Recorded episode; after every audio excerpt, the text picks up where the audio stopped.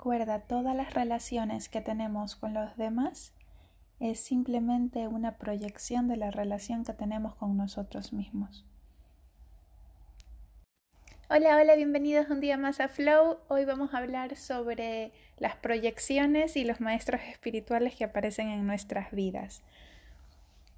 Em, todo lo que pasa en el mundo en realidad es una proyección tuya. Es decir, que todo lo que ves a tu alrededor te lo estás creando tú. Si tú vas en la vida buscando odio, por ejemplo, solo vas a ver odio. O si vas buscando frustración, solo vas a ver frustración.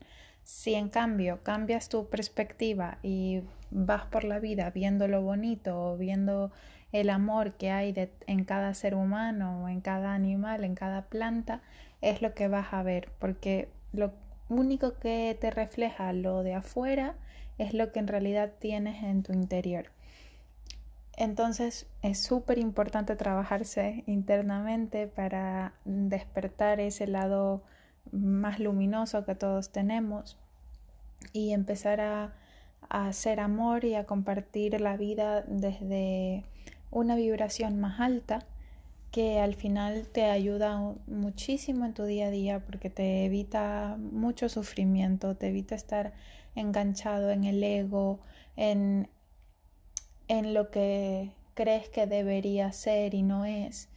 Te ayuda a aceptar, a, a rendirte a la vida y a entender que todo lo que pasa a nuestro alrededor es simplemente una hermosa lección de lo que tienes que aprender para seguir evolucionando.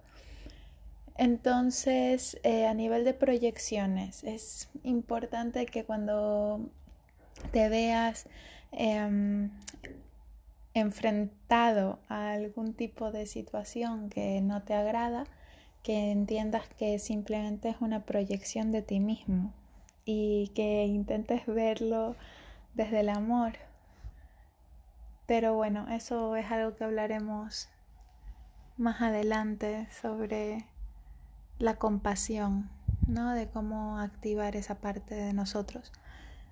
También quiero hablar sobre mm, los maestros espirituales, todas las personas que aparecen en nuestra vida, en especial las que nos generan más conflicto, son gurús que están aquí para hacernos ese gran favor de, demostrarnos la lección que tenemos que aprender y una vez que la aprendemos esas personas se pueden ir. Entonces hay que mm, tener mucho amor y mucha compasión para todas las personas que se cruzan en nuestro camino. Eh, y tanto para las cuando llegan cosas buenas como cuando llegan cosas malas. Eh, una persona que, un ladrón, por ejemplo, es fácil juzgarlo y verlo con odio y entenderlo solo desde la perspectiva moral de que eso no está bien o lo que sea. Pero has pensado también desde su punto de vista, su qué necesita o por qué lo ha hecho, cuáles son sus motivaciones.